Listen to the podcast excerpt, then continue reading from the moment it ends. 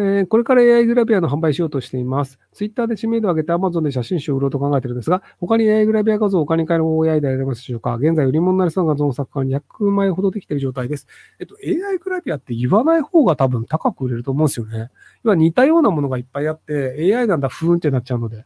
なので、他の名前で普通に言った方がうまくいくんじゃないかなと思いますけど。えー、っと、参考になるかどうかわかんないんですけど、あの、違法なロリコンの写真集で、西村里香さんっていう人の写真集があったんですよ。で、それ絶対西村じゃないんですよ。日本人ではないんですよ。でもそれが、あの、あの当時、やたら売れたらしいんですよ。あの、違法なロリコンの写真集として。で、あれは要するに、東南アジアの外国人っていうのだと売れないけど、西村里香っていう日本人っぽい名前をつけると、それで買ってしまうっていうのがあるっていうのがあるんですよ。なので、その AI のそのグラビアっていうと、ああ、またいつものあれねっていう形になってしまうので、みんな目をつけないので、実在する人かのように名前をつけた方が売れるんじゃないかなと思います。この話で分かんない人は分かんないと思いますけど、分かる人はあーってなるっていうね、あの、すごい適切な例なんですけど、分からない人は何の適切でもないっていう、はい。えー、2025年問題どうなると思いますか？増税あると思いますか？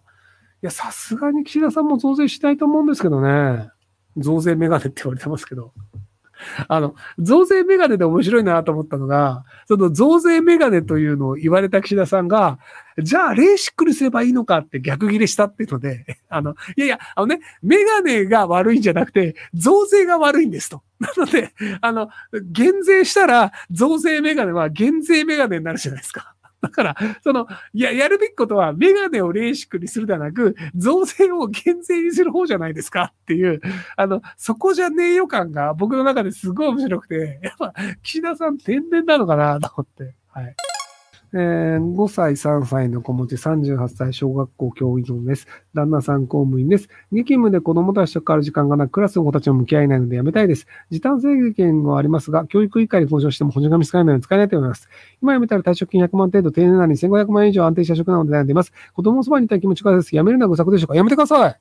あの、それだけ人手不足であれば、あの、やっぱ職場戻りてえやってなったらいつでも戻れるので、なので、あの、とっとと辞めて子供と一緒にいた方がいいと思います。あの、5歳、3歳はちょうどその非認知能力が高められる時期なので、なので、あの、その大事な時期に一緒にいたいと思うのであれば、いてあげた方がいいんじゃないかなと思いますけど。まあなんかあの、3歳までが一番可愛い説と、6歳までが一番可愛い説があって、やっぱりその一番可愛い時期に一緒にいた方が、その後に癖野郎に育ったとしても多分許せると思うんですよ。だからその、あの、中学から高校にかけて、あの、大体の日本人男性は癖野郎になるんですよ。まあ、僕もそうだし、僕の周りの友達とかみんなクソ野郎だったんで、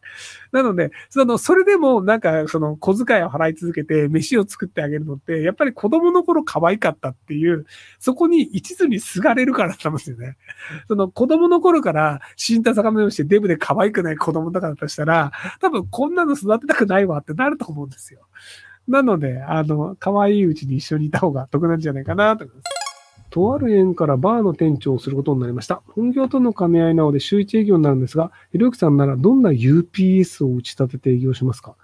?UPS って何？あの、配送業者？アメリカの？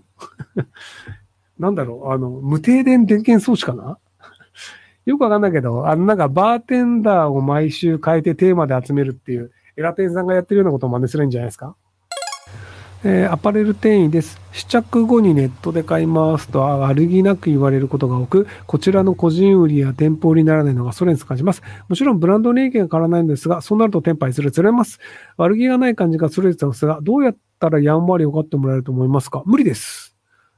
えっと、そういうお客さんは一人ではないからです。その一人を説得してみて、あの、なんか納得できるんだったらスッキリすると思うんですけど、多分、何も言わないでオンラインで買ってる人がいっぱいいると思います。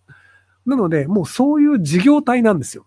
なので、もしそれが嫌なのであれば、アパレル店員辞めるか、その店でしか売ってない、あの、ブランド品のお店にで働いた方がいいんじゃないかなと思います。要はその、ネットで同じものが買えるようなものを自分の手とか説明を使って売るという職業自体が無意味で無駄な行為なんですよ。で、ただまあ、そのアパレル店員が好きだからそういうのやってますっていう話だと思うんですけど、ただ本質的に無駄な行為はユーさんをやって人生を費やしてます。なので、じゃあ、ルイ・ヴィトンで働きますとかになると、オンラインで買えませんっていう商品があるので、それだったらこちらで買ってくださいっていうのもあるので、なので、オンラインで買ってない店に行った方がいいんじゃないかなと思います。えー、生ポを受給している人がアドバイスアルバイトをしても、給付金とは別の口座に給料を入れて、マイナンバーを勤務先に提出しなば区役所にバレないものでしょうかはい、バレます。